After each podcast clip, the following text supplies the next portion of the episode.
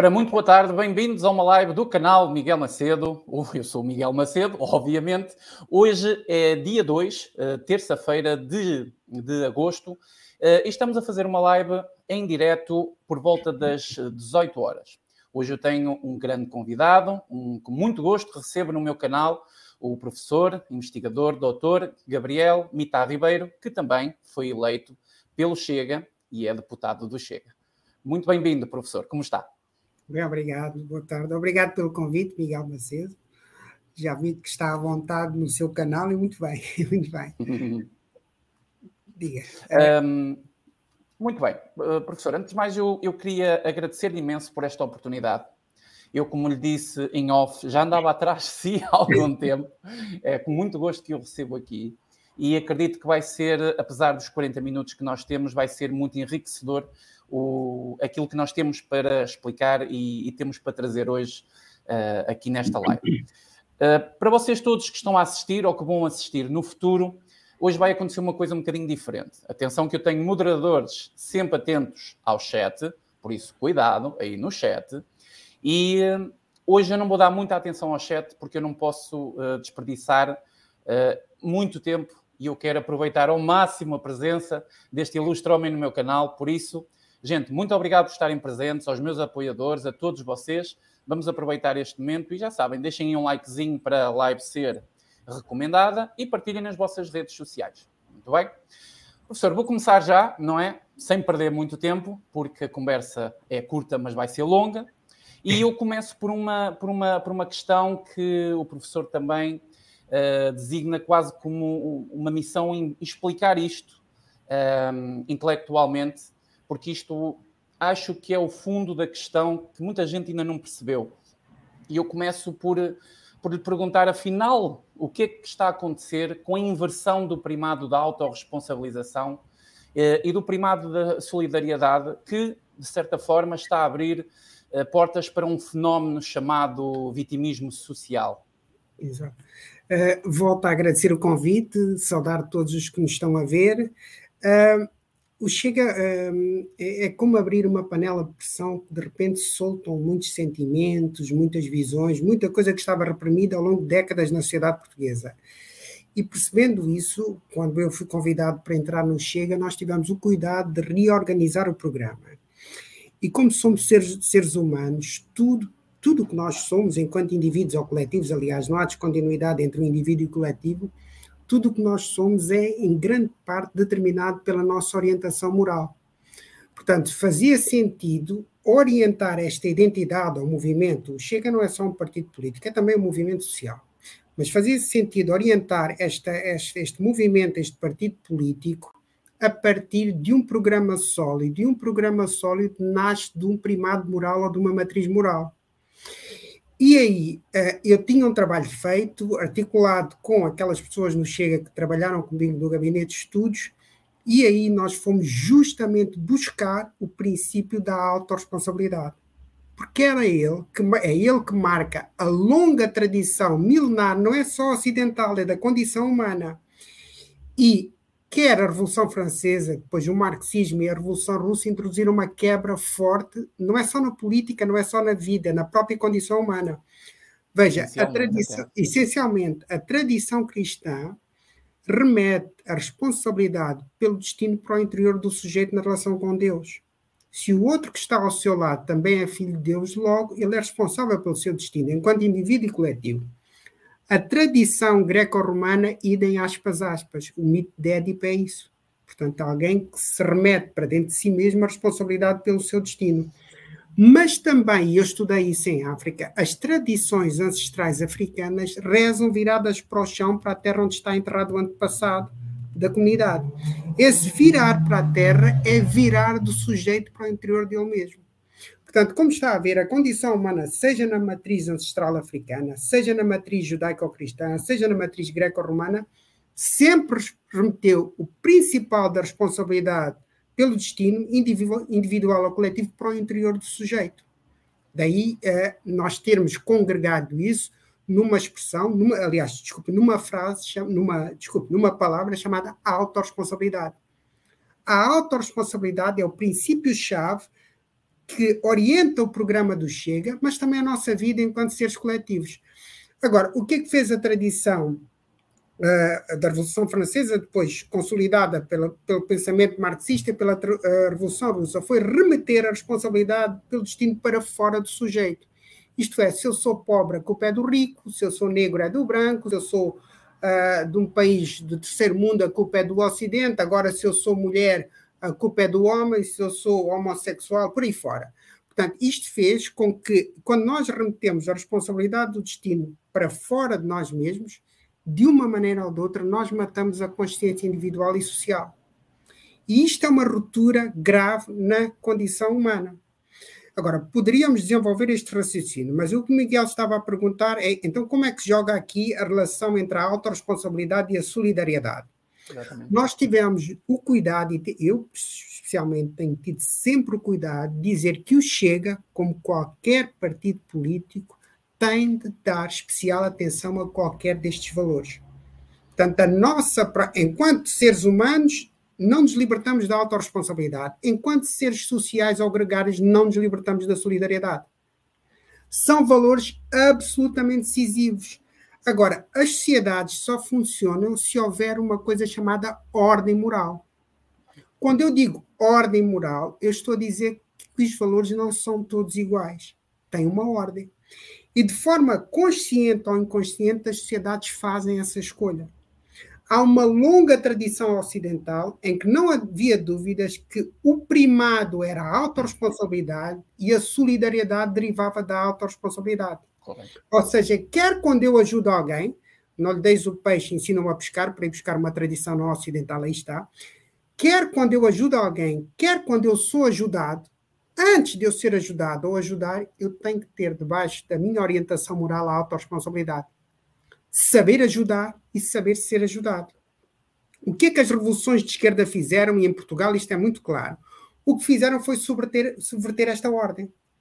Tornaram-se regimes cujo primado é solidariedade. De tal maneira vinham da tradição marxista na defesa dos pobres, dos oprimidos, por aí fora. Aparentemente isso é, é, é bom, mas acaba por ser mau porque é isto. Eu ajudo alguém que precisa. Essa pessoa pode uh, utilizar a minha ajuda para conquistar a autorresponsabilidade. Muito bem. Mas eu posso ajudar alguém que precisa e essa pessoa ficar sempre dependente da minha ajuda e nunca chegar à autorresponsabilidade. É aqui que o Chega explica a criação do parasita social, do subsídio dependente. Portanto, o que nós estamos a dizer é, para evitar este fenómeno do parasitismo social e da subsidiodependência, que é óbvio, nós estamos a dizer é preciso regressar à velha e milenar matriz ocidental e da própria condição humana, como eu disse, não é só de, de recolocar uh, as coisas na devida ordem. Portanto, na nossa ordem moral ou social, em primeiro lugar tem de estar a autorresponsabilidade e depois a solidariedade. E, insisto, os dois são fundamentais. Veja, uh, um político que ajuda sem estar preocupado com a autorresponsabilidade dele, esse político também é um parasita social. Com certeza. Porque está a pegar no fruto do trabalho dos outros, aparentemente a dar aos pobres, mas ele é o maior beneficiário. Portanto, nesta perspectiva, quando nós não colocamos alto, o parasita social não é só aquele que recebe, é também o governante que dá. O governante que dá, que não se preocupa quem, com quem deu e porque é que deu, e não se preocupa com quem recebe o que vai fazer ao que recebeu. E, portanto, se eu ajudo alguém e essa pessoa se torna autorresponsável, ótimo. Se eu ajudo alguém e essa pessoa se torna viciada no parasitismo social, eu estou a introduzir uma corrupção séria na orientação moral das sociedades. Agora, vou dizer de forma grosseira, não leva a mal. Mas essa pessoa a quem eu ajudo e se torna parasita, merece um pontapé no rabo. Com certeza. Ou seja, tem que ir trabalhar. Nós, nós temos sempre o fundo sempre de, de, de prestar solidariedade aos outros, mas é tempo de ensinar à criancinha desde pequenina que a primeira pessoa que a deve educar é ela mesma. Aliás, Olavo de Carvalho defendia isto mesmo. Defendia, com certeza, isso. E, e não, não, é, não é o papá, não é só o papá, não é só a mamã, não é só o professor, não é só, por exemplo, alguém pertencente a uma comunidade religiosa. Toda essa gente tem de dizer à criança: olha, eu estou a ajudar-te, mas o responsável pela tua educação, o primeiro e principal responsável pelos teus atos és tu. És tu, criancinha. E nós criamos aqui uma excessiva dependência mental que explica o falhanço das sociedades.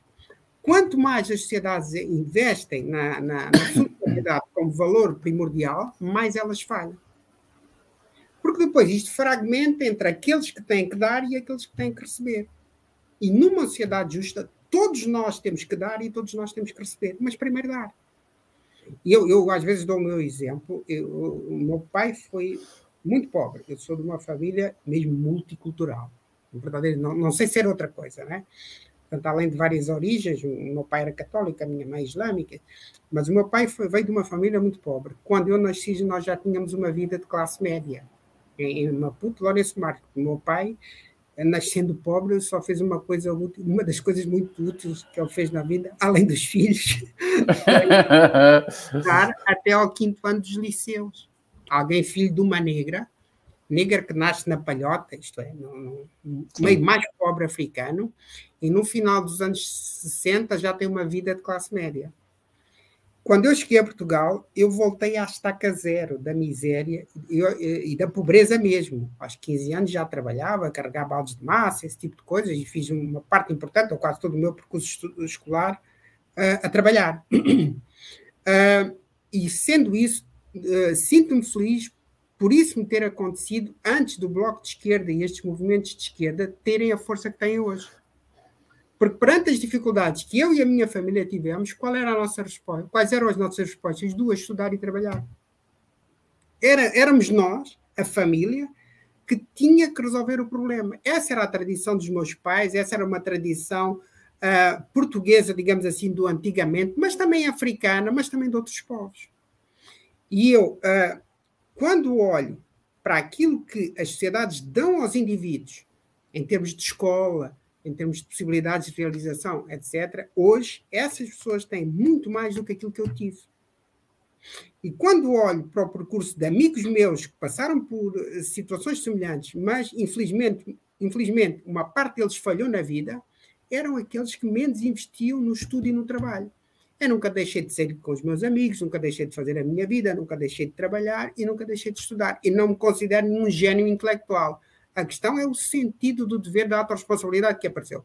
Pois é claro, isto vem da família, vem da, daquilo que nós vamos vivendo. E depois eu fui estudando, fui conhecendo Freud, fui conhecendo Sérgio Moscovici, fui conhecendo uma série de autores e, ali, e também um pouco a, a formação religiosa, e nós vamos compondo todo este conhecimento e vemos que o dilema moral supremo com que as nossas sociedades se confrontam hoje é este ou nós queremos como primado da nossa vida coletiva a autorresponsabilidade, ou nós queremos como primado a solidariedade que nos trouxe aqui. Pronto, mas é isso. É claro que isto tem outras derivações, podemos sim, sim. falar de outros, mas a, essência é. é mas, é...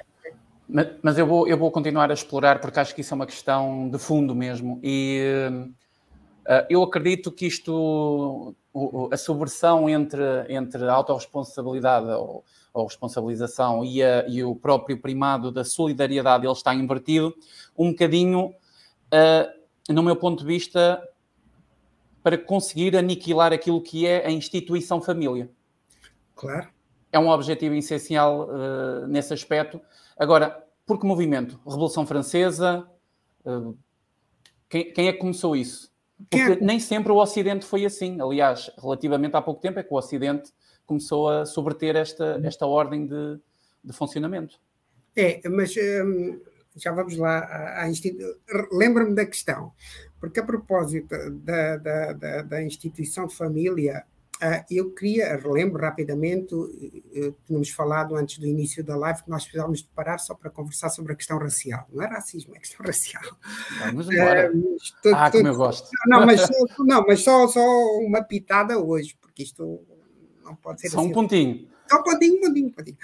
Um, que é assim, todos sabem o que aconteceu no sábado e foi noticiado ontem com um casal brasileiro branco com duas filhas, creio que são duas filhas Sim. negras, e que teve um confronto verbal com uma outra senhora, suponho à volta de 57 anos, que também suponho que é brasileira. Estou a dizer suponho que depois não, não, Não, sim, sim. por aí, por aí. Houve esse confronto racial e a questão racial, nesse aspecto, traz muito do maltrato que se deu à família. Isto é, veja, eu não, e é grave em termos morais, gravíssimo. Eu não conheço outra pertença racial na face da Terra, nós podemos dizer raça, mas, mas outra pertença racial que não a branca, uh, em que os filhos nascem condenados à nascença, têm à nascença o crime, um crime racial. Portanto, se você nasce branco, à nascença já tem esse anátema, devido a uma geração. E eu creio que a principal missão, ou o principal dever materno ou paterno, é fazer com que os filhos nasçam inocentes e livres. E nunca a condição de maternidade e paternidade foi tão desprezada, tão maltratada no Ocidente. É preciso dizer às mamães e aos papais brancos que o dever deles é fazer com que os seus filhos nasçam livres, nasçam sem qualquer estigma, sem qualquer crime. E, portanto, combater o racismo é uma forma aqui de proteger fortemente o papel da família que anda a ser atacada. Já agora dou-lhe outra dimensão dessa desgraça. Depois já voltamos à família. Dessa desgraça racial, uma questão moral. Ou seja, eh, a civilização nasceu de fundamentos morais, do interdito. Sim. Portanto, não é, um interdito, não é o grupo que fundou o interdito, é o interdito que fundou o grupo. Que fundou nossa, o grupo, exato. Exatamente. A nossa civilização nasceu disso. E esses princípios morais têm aspectos absolutamente nucleares ou sagrados.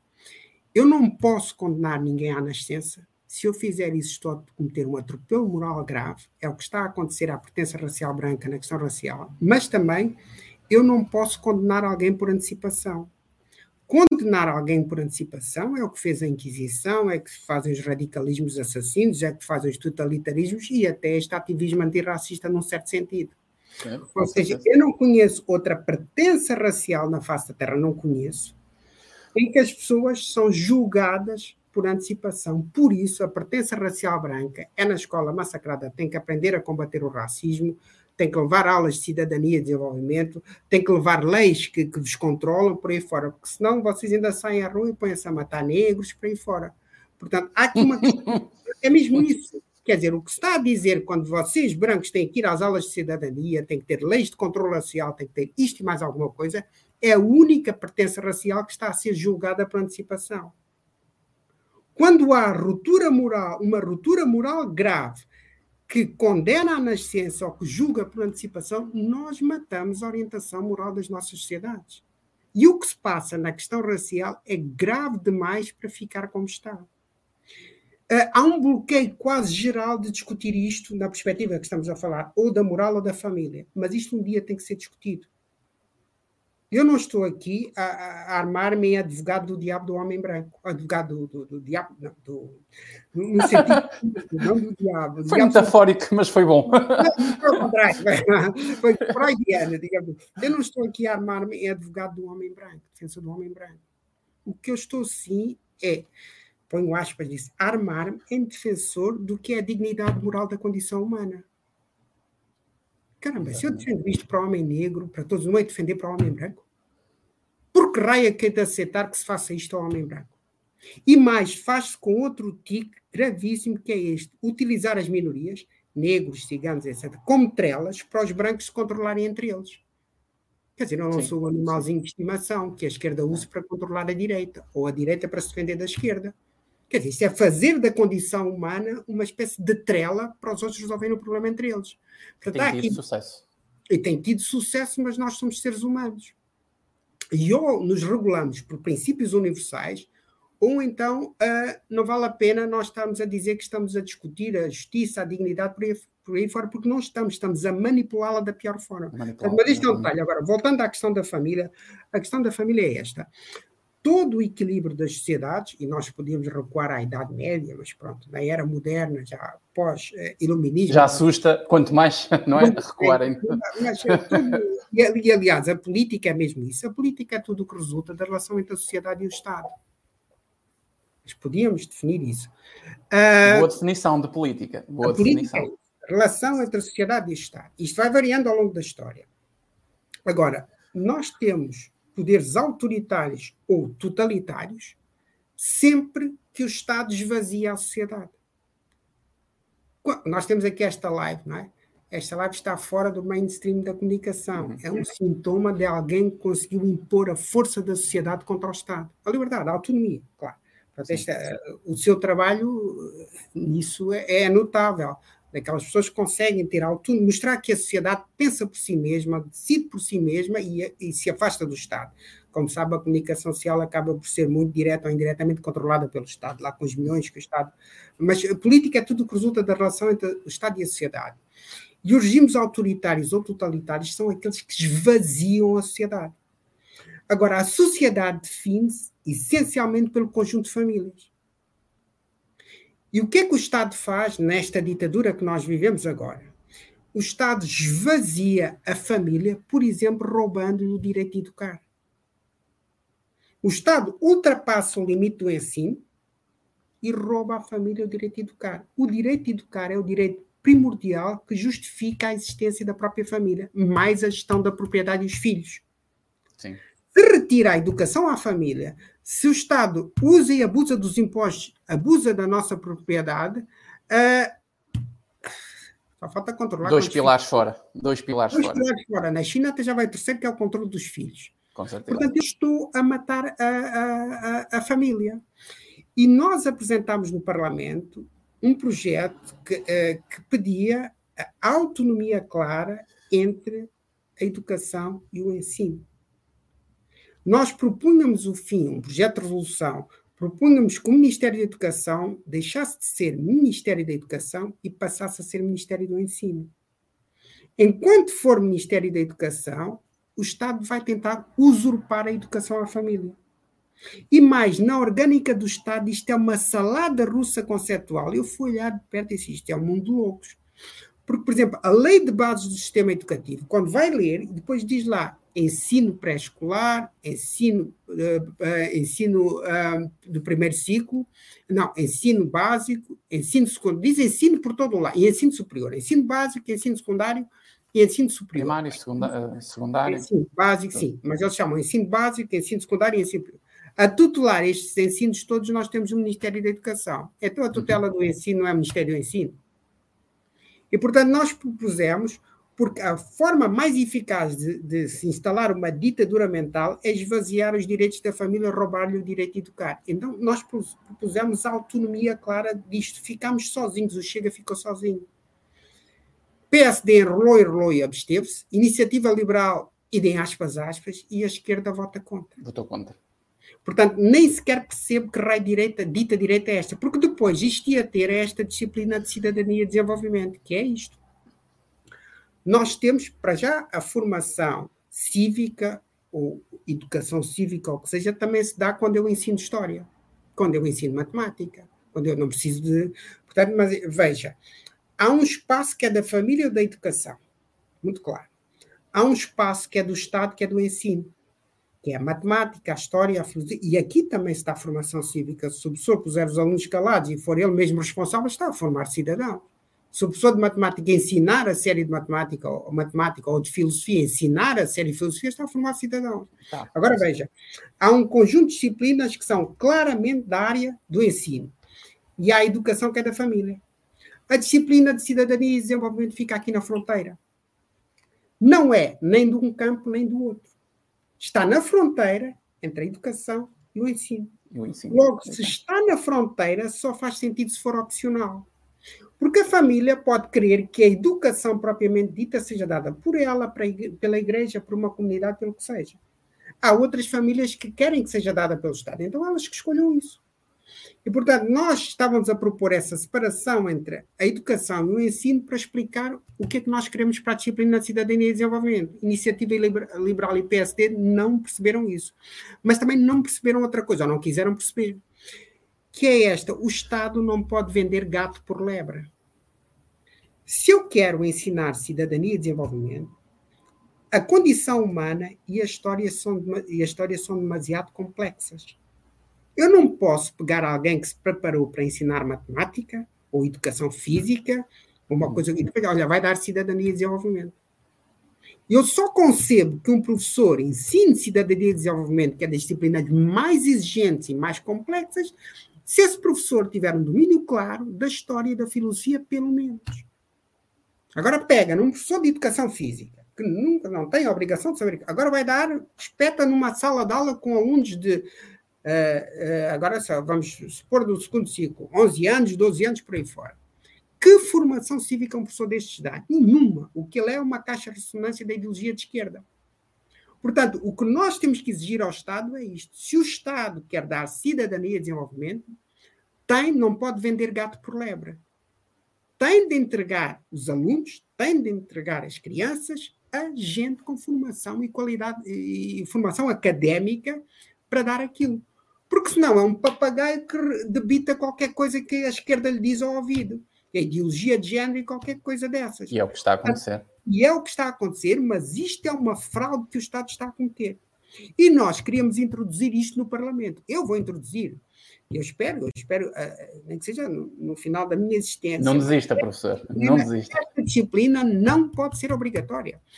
E, e digo-lhe, se nós fôssemos uma sociedade. Mas ela antes, desculpe interrompê-la, ela antes não era obrigatória, quando ela estava em, ainda em fundamento. Ia ser é, sempre opcional. A ideia era essa. Era essa. Depois sentido. é que perceberam qual é que era o controle que podiam tirar disso e transformaram numa disciplina obrigatória. À medida que o Bloco de Esquerda, de esquerda radicalizou sua, o seu assalto ideológico às escolas. Concordo. E depois fizeram isto. Agora, uh, se nós fôssemos uma sociedade séria, no mínimo essa disciplina devia ser suspensa até o Estado garantir a formação das pessoas para lecionarem. Eu não posso colocar o meu filho, não tenho netos, mas quem tenha, nas mãos de um professor de matemática a ensinar coisas que têm a ver com religião, com condição humana, com a dignidade por aí fora. E é o Não que o Estado anda a, fazer, anda, anda a, fazer, isto. Quer dizer, é, isto é tudo uma brincadeira da esquerda que acha que pode, quer e manda fazer tudo. E depois temos uma sociedade abúlica que não reage. Pior que isso é nós vermos a iniciativa liberal e o PSD a irem nesta cantiga. Quer dizer, há, há, discussões que nós estamos a ter na Comissão, porque a, a decisão sobre o futuro, sobretudo no ensino, não vale a pena nós termos. No ensino, eu estou mesmo em guerra, guerra de ideias, não é, não é para matar pessoas, mas estou mesmo em guerra para mudar o ensino. Porque aquilo que se anda a fazer é um controle mental insuportável das pessoas. Quer dizer, o Marquês de Pombal, quando fez a reforma, onde é que ele pegou? No ensino, percebeu? Quando se fez a transição da monarquia uh, absoluta para a constitucional, onde é que se pegou? Na reforma do ensino. Quando se transitou da, da monarquia para a Primeira República em 1910, reforma do ensino. O Estado Novo, reforma do ensino. Este regime, reforma do ensino. Nós não vamos conseguir reformar nada de fundo em Portugal se não reformarmos o ensino. E o, e o, meu desgosto no Parlamento é que eu olho para o PST e para a Iniciativa Liberal, são verdadeiras cabeças vazias nesta matéria. Então, é que vão atrás da esquerda e nem sequer percebem porquê. Portanto, são verdadeiras baratas tontas nesta questão do ensino. E depois eu estou na, na, na, na Comissão de Educação, eu quero discutir estas coisas a fundo. E ao contrário do que nós estamos aqui a fazer aqui no, no, nesta conversa, no Parlamento, seja no plenário ou nas comissões, você tem que dizer tudo o que sabe em dois minutos ou três minutos. Quer dizer, assim é muito fácil um regime fechar-se e continuar a impor as, as asneiras que comete durante 40, 50 anos. Quer dizer, como é que eu em três minutos ou dois minutos discuto uma questão complexa, complexa destas? Dizem logo, você não fundamentou. Você às vezes eu já fiz, tive essa tentação, mas é uma pessoa desviar-se do tema e impor isto à força. Mas que raio, eu venho para deputado para discutir de acordo com o que está no guião em três minutos? Ou eu venho para deputado para resolver problemas de fundo da sociedade portuguesa? Com, veja, nós estivemos aqui, Miguel, a falar sobre a questão moral, da moral social, que é a questão mais importante para a condição humana e para as sociedades. Acha que eu em dois minutos discuto isso? Quer dizer, é, é tudo, é tudo. Aquilo é, é uma. Só vai uma, complicar. Só vai complicar, mas pronto, é isto. Veja, é, é o que eu estava a explicar. Portanto, o papel da família e que está enquadrado nesta questão da relação entre a sociedade e o Estado. Portanto, sociedade é sobretudo a família. Esvaziar a sociedade é criar uma ditadura. Como é que se esvazia a sociedade? Atacas a família. Esse ataque já vai nas questões de género, já vai, vai por todo lado, obrigar a cidadania por aí fora. Portanto, isto isto, para mim, é um momento de ruptura civilizacional demasiado grave. E eu acho que os portugueses têm uma capacidade intelectual e de conhecimento que não precisam de olhar para a América, para a China, para, para os países europeus, para o que quer que seja. Há massa intelectual em Portugal suficiente para perceber o que é que tem que, o que, é que tem que ser feito. simplesmente essas pessoas não têm espaço. E, portanto, nós temos aqui uma formação histórica intelectual em Portugal uh, que eu acho que tem qualidade ou alguma qualidade, mas não tem espaço de existir. Nós temos que lutar. Uh, não foi por acaso que nós optamos, e depois o presidente André Ventura concordou, hesitamos ali em colocar no programa a palavra somos patrióticos, ou patriotismo, ou, na, ou nacionalismo. E nós optamos pelo nacionalismo porque há aqui uma ligação à raiz, à raiz portuguesa, à raiz da tradição ocidental, que é uma ligação moral, é uma ligação cívica que tem que ser recuperada. E, portanto, nós estamos. O, nosso programa deu, deu, deu, deu, deu muito trabalho, mas eu acho que foi um partir pedra uh, muito útil. Mas pronto, e depois já há outra parte que, que, que, é a parte formal do programa, que é outra coisa que me faz assim. Mas pronto. Aliás, essa, essa questão do programa deu muito que falar na altura e houve muita polémica em volta de, dessa questão, porque ainda hoje há, no fundo, vamos ser sinceros que ainda hoje há, porque hum, acho que ninguém percebeu a ideia. Uh, afinal, porque é que o programa do Chega tem nove páginas. Esta, este era o consenso geral. Que é, só tem nove páginas, não tem 600. Então, não. como é que se faz um programa uh, dessa natureza? Explica-se é, é, à sociedade. Eu tenho tido pouquíssimas oportunidades de explicar isto. Às vezes até dentro do Chega, que é uma dor da alma para mim. Porque assim, o programa do Chega tem nove páginas porque não pode ter sete. Ótimo, genial. Não, mas é mesmo verdade, é mesmo verdade. É assim, eu vim para o Chega e constituí o Gabinete de Estudos com uma ideia muito clara do que é, é um programa político e uma ideia muito clara que se os programas políticos dos últimos 40, 40, quase 50 anos em Portugal fossem bons, Portugal tinha ultrapassado a Suíça. Mas não. Portanto, um problema grave da vida política em Portugal chamam-se programas políticos. Então eu vim para o Chega, eu tentei explicar isto, ainda ando a tentar, dentro e fora, a ver se consigo. que é isto? a ver se consigo. A ver se consigo, porque eu não vou abandonar esta ideia, a não ser que corram comigo. Porque é assim, Miguel, Miguel e quem está a ver, um programa político bem feito, e, e, é claro que eu tenho isto como resultado de uma preparação académica longa, e uma coisa é a universidade, outra coisa é o partido, mas há coisas que são para trazer de um lado para o outro. É preciso que as pessoas querem perceber. Então, assim, um partido tem que ter duas coisas diferentes. Uma coisa é o programa político, outra coisa é o programa eleitoral. Uhum. O programa político é identitário, diz aquilo que o partido é. O programa eleitoral é conjuntural, pode ser mudado facilmente e diz aquilo que o partido vai fazer. Portanto, eu vim para o Chega com esta ideia. Primeiro vamos reorganizar o programa político para explicar quem somos.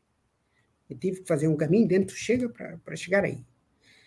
E quem somos começa por dizer qual é a nossa matriz moral, a nossa matriz cívica e a nossa matriz política. Esta primeira parte do programa, matriz moral, matriz cívica e matriz política, não é para o Chega.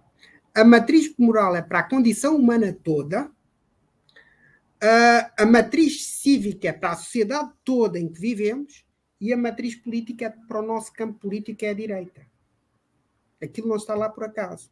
Portanto, se nós somos um partido, somos um partido que tem que respeitar, respeitar a plenitude da condição humana, matriz moral. Temos que respeitar toda a sociedade onde vivemos, matriz cívica.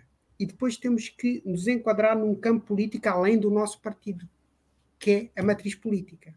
Portanto, havia essa parte. Uma coisa era o programa político. Depois tem uma segunda parte, mais da, da nossa intervenção em áreas estratégicas. E na segunda uhum. parte, veja, nós subvertemos. A direita fala de economia, depois tudo o resto. Nós falamos tudo o resto e no fim de economia. Porque tudo o resto é o mais importante e a direita, ao longo das décadas, deu de mão beijada à esquerda. E nós queremos romper. Fizemos a subversão. A economia é absolutamente fundamental. Ainda faz alguma confusão, às vezes, às pessoas do Chega perceberem isto. Mas a direita se abandonou alguma coisa foi a economia. Foi a, a tudo o resto menos a economia, ficou sim, só com a economia. E nós tínhamos que subverter isto. Portanto, isso era o uh, programa político. Depois havia o programa eleitoral. E nós, nós estávamos a construir isto aos poucos e as eleições vieram de repente. e baralharam um bocadinho o esquema. Mas o facto de terem vindo de repente não quer dizer que a lógica é para, lá, para abandonar. Então, assim, o que é, que é o programa eleitoral? O programa eleitoral do Chega nunca, deve ter, nunca pode ter nove páginas. Porque no preâmbulo nós dizemos isto. o programa eleitoral só faz sentido se lido em função do programa político. Ou seja, todo e qualquer programa eleitoral do Chega vai ser uma continuidade do programa político. Logo aí não tem nove páginas. Portanto, tem aquelas, mais a outra. E está lá, e uma espécie de analfabetos funcionais começou com, com o Rui Tavares, depois veio com João Coutinho de Figueiredo, dos debates com André Ventura, colocaram esta coisa em cima da mesa. Meu Deus. A resposta não foi dada. Disse, oh, meu amigo, onde é que você vê nove páginas? Está lá no, no preâmbulo a dizer que isto é a continuidade do programa político. O meu amigo não sabe ler. E depois veja, o que, que é o, então o programa eleitoral? O programa eleitoral, eu mesmo decidi que fosse assim. Nós temos as áreas de governação, a economia, a saúde, por aí fora. Certo. Eu decidi que cada uma dessas áreas só ia ter 200 a 300 palavras. Cada uma dessas áreas, a defesa, a, a, a solidariedade social, a saúde, por aí fora, cada sim, uma sim, sim. dessas áreas tem de ter um princípio do partido para essa área, por sua vez, vai buscar aos princípios da matriz moral cívica do partido, mas aplicada àquela área, por exemplo, à saúde ou ao mundo rural. À saúde, sim, sim. Tem? Cada um de, de, dessas áreas tem um princípio do partido para essa área, depois tem um diagnóstico sucinto para essa área e depois tem algumas medidas exemplificativas. E tudo isso tem que caber em 200 ou 300 palavras. Resultado, eu estava a levar tiros de fora Excelente. e de dentro, porque de fora diziam que só tem nove páginas, e de dentro diziam, então eu mando para a minha área, por exemplo, o mundo rural, um texto com mil, duas mil palavras, e só pões lá 200 ou 300, e depois eu só ponho mesmo 200 ou 300 não ponho mais. Porque é assim, e depois o que é que nós fazemos? Nós fazemos uh, aqui o, o, princípio geral, é o princípio geral, o diagnóstico da área e medidas concretas de intervenção naquela área. Não precisam ser todas. Depois a ideia era haver depois um documento anexo, como fizemos para o ensino, e está lá, em que para os especialistas da área que se quisessem saber todo o programa do Chega para aquela área, clicavam em cima e iam ter, como acontece no ensino. Se clicar no programa do Chega em cima do ensino, tem um documento completo para o ensino, que tem 15 páginas, 20 páginas ou mais. Só esse programa, coisa tema. Mas a ideia era fazer para todas as áreas eu tinha documentos para isso, mas não tive tempo de mastigar aquilo. Eu não vou colocar na praça pública documentos feitos a metro. Claro que não. Para aquelas áreas, eu estava a constituir, estou a constituir o gabinete de estudos, eu não faço milagres. Eu prefiro não pôr uh, do que estar a pôr uma coisa só para fazer medida e sem estar uh, muito bem coordenada com tudo o que está para trás. Então as pessoas de dentro e do partido ficaram incomodadas comigo, mas eu não saí dali nem vou sair. Uh, portanto, era isso uh, pôr essa, essa, esse espaço, 200 a 300 palavras, com o link o documento completo. Agora, qual é a razão disto? A razão disto chama-se o contrato social. Podem buscar a John Locke, podem buscar a Rousseau. Um partido, como se apresenta a eleições, apresenta-se a eleições para todas as pessoas. Não é para especialistas em economia, em ensino, por aí fora. Um contrato social sério só é viável se mesmo as pessoas pouco letradas conseguirem ler o programa do partido. Se eu faço um programa com nove páginas e metade destes analfabetos funcionais, muitos deles estão no Parlamento, não perceberam um programa com nove páginas que que eu fizesse com 30, saem 200. Quer dizer, aquelas nove páginas que eu disse que convinha que fossem sete, é para qualquer pessoa saber o que é que o Chega quer para a saúde, o que é que o Chega quer para as reformas, o que é que o Chega quer para a segurança, o que é que o Chega quer para a imigração, o que é que o Chega quer para a defesa, para o ensino por aí fora. Por aí fora, Qualquer pessoa. E se eu fizer um princípio claro, um diagnóstico claro e algumas medidas, qualquer pessoa entende. Portanto, para mim, um programa com 600 páginas entregue em cima das eleições é uma fraude monumental. É, ofensa, é um atropelo, é um atropelo à ideia de contrato social entre quem governa e quem é governado. E, portanto, eu não estou a fazer isto porque de repente acordei e quero. Não. E mesmo se vai ver programas de França, nós fomos ver ao dos Estados Unidos, tem 17 páginas, 20 e poucas páginas, por exemplo, de França, de Macron, tinha, salver 17 páginas, estava cheio de imagens. Aquilo não tinha nada, eu acho que eles nem sabiam o que estavam a fazer. E nós, em Portugal, introduzimos no Chega uma verdadeira ruptura na ideia de programa político. O que é que a gente faz na praça pública? Põe-se a gozar com isto. E depois, às vezes, eu sinto que nem o meu partido percebeu o que eu ando a fazer. Pois, enquanto eu andar no gabinete de estudos, o programa do Chega vai ser isto. Porque senão eu traio a ideia fundamental da democracia. Eu ando aqui, olha, a iniciativa liberal, programa com 600 páginas. Se eu vou a eleições com um programa, programa de 600 páginas, eu tenho que entregar quatro anos antes. Para as pessoas terem tempo de ler e perceber o que lá está. Quer dizer, eu vou entregar, não é uma forma de fraude eleitoral e fraude política, as pessoas darem, entregarem um programa com 600 páginas? E depois veja, esta questão foi discutida em janeiro, antes das eleições. Houve muita gente que prejudicou, ou, ou, se calhar não votou no Chega, não sei se sim ou não, mas o Chega foi prejudicado por causa deste gozo com o programa eleitoral do qual eu sou responsável. Foi, foi. Uma sociedade que tem uma classe política, e com toda a força de, de analfabrutos, nunca quiseram perceber isto. Tiraram vantagens eleitorais ilegítimas disto. Andam a gozar com a minha cara quanto a isto. Quer dizer, nenhuma televisão me convidou para explicar isto. Isto é um país que, de gente que não muda, não quer mudar e quer viver na mais profunda ignorância. Quer dizer, isto não é uma discussão pública que é muito bom estarmos a ter. Eu tenho poucas oportunidades para falar isto aqui no seu programa, mas isto não era um motivo de discussão, por exemplo, numa televisão, numa SIC, numa TVI, por aí fora.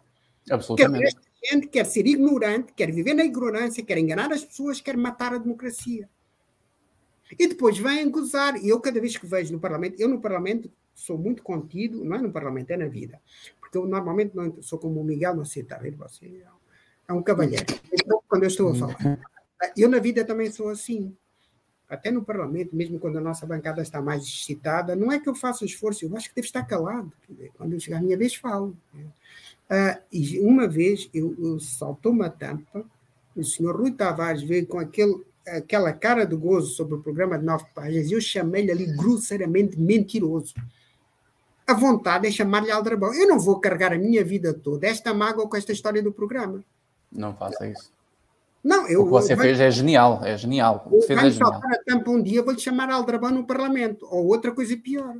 Eu não devo fazer isso, não tenho que fazer isso. Nós temos que fazer um esforço. Agora, já viu que é uma pessoa que está numa sociedade em que pouca coisa muda, pouca coisa inova. Uma pessoa faz uma, uma ideia de programa político que eu não vejo em mais país do, nenhum do mundo, em democracia nenhuma do mundo, e vem estes patetas todos gozar comigo este tempo todo.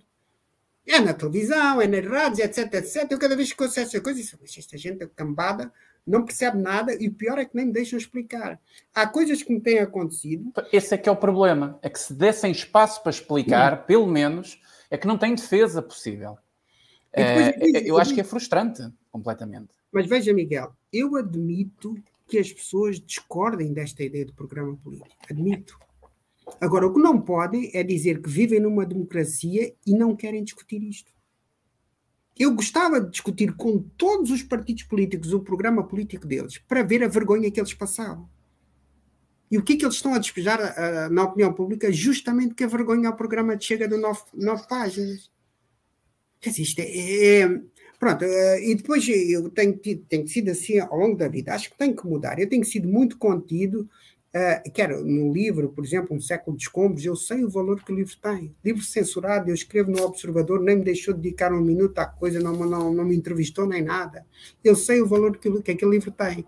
E eu sei, porque já escrevi outros livros, que, um, praticamente o conteúdo dos meus livros, eu leio 10 anos depois, olha, eu não, não me arrependo nada do que escrevi, o livro não passou de moda. E depois vejo uma sociedade inteira, que uma pessoa faz um esforço, uh, e eu cheguei aqui já com de vida e com muito estudo para chegar onde cheguei. E discutir a política como discuto. E depois parece que estou a falar com um bando de tontos. Quer dizer, não digo nada sobre o ensino que eu não tivesse escrito a partir de evidências empíricas de sala de aula. O meu primeiro livro sobre o ensino, de 2003, resultou de um diário em que eu escrevia todos os dias o que é que me aconteceu na sala de aula, porque é que funcionou, porque é que não funcionou. E na altura eu já estudava psicologia social. E depois pego, olho para esta sociedade inteira, não tem ideias, não arruma ideias, não arruma conceitos, etc, etc. Eu comprei, mas eu ando nisto há 20 anos.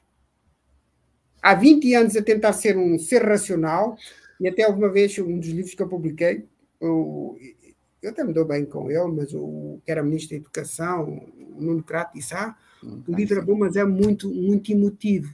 Eu disse: Mas que raio! Eu nunca escrevi nada tão racional. Esta gente vê emoção naquilo. Mas Nem sequer leu uma palavra, se calhar. Uh, e olha, olha, outra história. Eu publiquei um livro, ficou com o título A Lógica dos Burros, e pedi ao professor Marcelo Rebelo de Souza, foi em 2007, na altura, que fizesse o prefácio. Ele fez. Eu, quando li o prefácio, fiquei assustado. O prefácio é o inverso do conteúdo. Meu Deus. O que ele diz no prefácio é o oposto do que eu digo no conteúdo do livro. E, e trata-se assim, o ensino como se fosse uma coisa. Quer dizer, parece que nós não queremos viver numa sociedade racional. Nós, eu agora Sabe, estou no Parlamento, vejo tanta dificuldade de tentar pensar que raio é que as pessoas gastam tanto dinheiro com aquele Parlamento. Para as pessoas irem debitar as maiores ignorâncias e barbaridades e encherem o tempo todo com conversa. Há ali verdadeiros campeões da fala vazia. Uma pessoa ouve aqueles fulanos falar, como o Eurico Brilhante Dias, o líder da bancada, é o campeão da fala vazia. Ele pode estar a tarde inteira a falar, não diz nada. Parece uma espécie, é uma espécie de Obama. Mas pronto, Miguel, olha, um, eu tinha prometido, eu tenho mesmo que ir, já estão aqui a. Sim, sim, já está na sua hora, professor. mas olha, não lhe dei hipótese de grandes perguntas, falei o tempo todo sozinho, mas fica a promessa, Miguel. Um, um cavalheiro como o Miguel, tendo em conta a missão cívica que está a desenvolver, que eu sei que não é fácil, tem que tomar-lhe tempo, tem que arranjar convidados, tudo custa, nada, nada cai do céu, não é? Miguel tem que ouvir às vezes críticas e tudo mais. Uh, mas pronto, é a missão cívica absolutamente decisiva. E como eu tinha dito na, na, em off, nós podemos uh, combinar um outro encontro. Já não falamos do programa, já estou satisfeito, despejei o, o saco do não, programa. Agora é que eu vou querer falar do programa. Agora é que eu vou querer falar do programa. Vamos voltar a ele. Não, mas como eu tinha dito, há outros temas que eu gostava muito de falar sobre a questão africana ou colonial, a sobre a questão é racial, é sobre a própria metodologia de investigação, isto é, como se constrói conhecimento Uh, são temas que eu uh, veja, eu fiz um, eu falo, nós quando falamos da mente humana, é a mente humana é moral e intelectual. Eu fiz um livro sobre metodologia de investigação, a cadeira que eu assinei na Católica, sobre como se constrói o conhecimento. E depois fiz um livro sobre orientação moral das sociedades. Estes livros têm uma sequência, que é a mente humana. Portanto, eu queria explicar intelectualmente como é que nós funcionamos, como é que nós construímos conhecimento, e depois eu queria explicar qual é a nossa orientação moral. E não é por acaso que eu fiz estes livros com esta sequência. É uma, uma coisa que eu queria fazer, porque assim, são livros que aparecem já com uma certa idade e depois de já ter escrito muita coisa, já ter, é aquilo de essencial que sobra quando nós aprendemos alguma coisa. Não sei se muito ou pouco, mas aprendemos alguma coisa. Depois, quando aprendemos alguma coisa, vamos buscar o essencial. Eu tinha seguido livros de metodologia, nomeadamente o Kivi, que era salvo erro, era da, o livro da Guerra Fria, dos anos 80. E depois usei durante muitos anos aquele livro como orientação da, da, da investigação. Depois fui vendo outros e tal, do Humberto Eco, como faz uma hum, tese. Sim, da, sim, sim. Depois, quando descobri o Kivi, mudei-me para o Kivi. Mas depois, ao usar o livro e a ver a própria transformação do tempo histórico, parecia-me que a metodologia de construção de conhecimento tinha que levar um, uma volta. Então fiz eu um novo manual de investigação, que era arrumar a construção, de, a parte intelectual. E depois fiz a questão moral, porque era o que eu fui vendo, já tinha escrito artigos científicos sobre o, assunto. Agora, tentei trazer isto tudo para o Chega. Agora, há uma não, é uma, não é fácil porque há uma relação com a política fast food, muito imediata. E a minha relação com a política, aquilo que eu estou a fazer, por exemplo, no gabinete, no gabinete de estudos, eu sei que só tem frutos daqui a 3, 4, 5, 10 anos. Agora, as pessoas vivem nas notícias e tal, no, no, dentro do Chega, fora do Chega, no tipo de sociedade em que nós temos. Isto para mim é uma luta, mas felizmente o Chega deu-me um espaço que eu nunca tive para eu bater o pé, se calhar para dentro e para fora do Chega. Mas é muito saudável porque eu olho o Chega não como um produto acabado, mas como alguma coisa que é preciso ir construindo. Sim, sou muito otimista. desenvolvimento. É, sou muito otimista quanto ao futuro do partido. Agora, temos que ter todos os cuidados. Quando eu falo de princípios morais, quer dizer, nem a brincar o Chega se pode aproximar da violência. Nem a brincar o Chega pode recusar a democracia. Há aqui coisas que são princípios morais que hum, que são ou, ou, códigos de conduta, quer dizer, violência e eh, colocar em causa a democracia não pode ser em circunstâncias. É uma, uma hipótese chega, não pode. Eu acho que enquanto o André Ventura andar lá e eu, porque eu já vi que ele nisso também não, não abre mão. Sim, sim, sim. Pois não. São, são princípios morais que um movimento destes tem que ter. Agora, é preciso dar conteúdo a isso. Mas pronto, Miguel, como eu tinha dito, nós depois podemos combinar outra O conservadorismo precisa de uma revolução. É verdade, a revolução não, é verdade? não se admite a palavra, mas pronto. É, é, é quase este paradoxo. É verdade, é verdade, é verdade. Nós não admitimos a palavra revolução no nosso programa. Nós somos reformistas, está lá. Nós somos revolucionários, somos reformistas. Eu sou um mas, bocadinho mais rebelde e gosto de ir, de ir ali ao, ao, fundo. Porque está, está na é idade. É, estou na idade. Está na idade de ser rebelde. Muito obrigado e com certeza vamos ter mais oportunidades. Eu vou, vou fechar a, a live. Vou pedir desculpa às pessoas. Não temos tempo para perguntas, pessoal. Um, o professor tinha só 40 minutos e, como bem, já passou esse tempo. Portanto, eu tenho que libertar o professor. Muito obrigado pela presença de todos vocês. Esteve sempre aqui mais de 300 pessoas a assistir. Neste momento temos 370 pessoas, pelo que diz aqui. E com certeza que posteriormente vai ser uma das lives mais vistas a hora não era boa, mas mesmo assim acho que a audiência não deixou. E teve muitas perguntas, professor, muitos, muitos comentários aqui, uh, incentivá-la, dar-lhe força. Um, portanto, também não desista da sua missão, que ela é essencial, senão é, é mais do mesmo. É, é, é, é, fundamental o que está a fazer, porque senão era mais do mesmo, esta é a minha opinião. E vamos ter mais oportunidades, com certeza, professor. Muito obrigado, esse, Miguel, e a todos que nos acompanharam. Muito obrigado. Obrigado mesmo. Obrigado. Eu vou meter o hinozinho para fechar, mas se quiser sair, pode sair, esteja à vontade, está bem? Também já está no, no, no, seu tempo. Gente, muito obrigado a todos pela presença. Já sabem, podem ver esta live posteriormente, partilhem, deixem aí um likezinho e deixem nos comentários perguntas que queiram ver em futuras lives. Okay? Obrigado a todos pela presença. Até à próxima.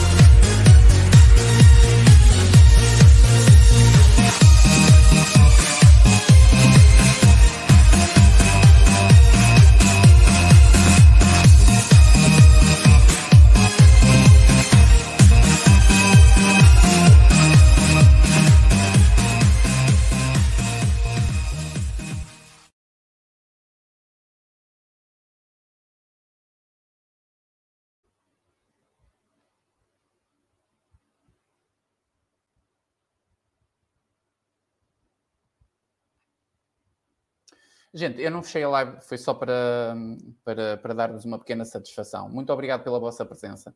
Foi impossível fazer eh, perguntas, porque, como bem, o, uh, tínhamos pouco tempo. Para uma próxima, vamos uh, ter mais um bocadinho de tempo com o professor. Eu vou tentar novamente, daqui a uns tempos agora, daqui a uns tempos, convidar novamente, está bem? E obrigado a todos pela presença, está bom? Agora sim vou encerrar. Fiquem bem, até à próxima.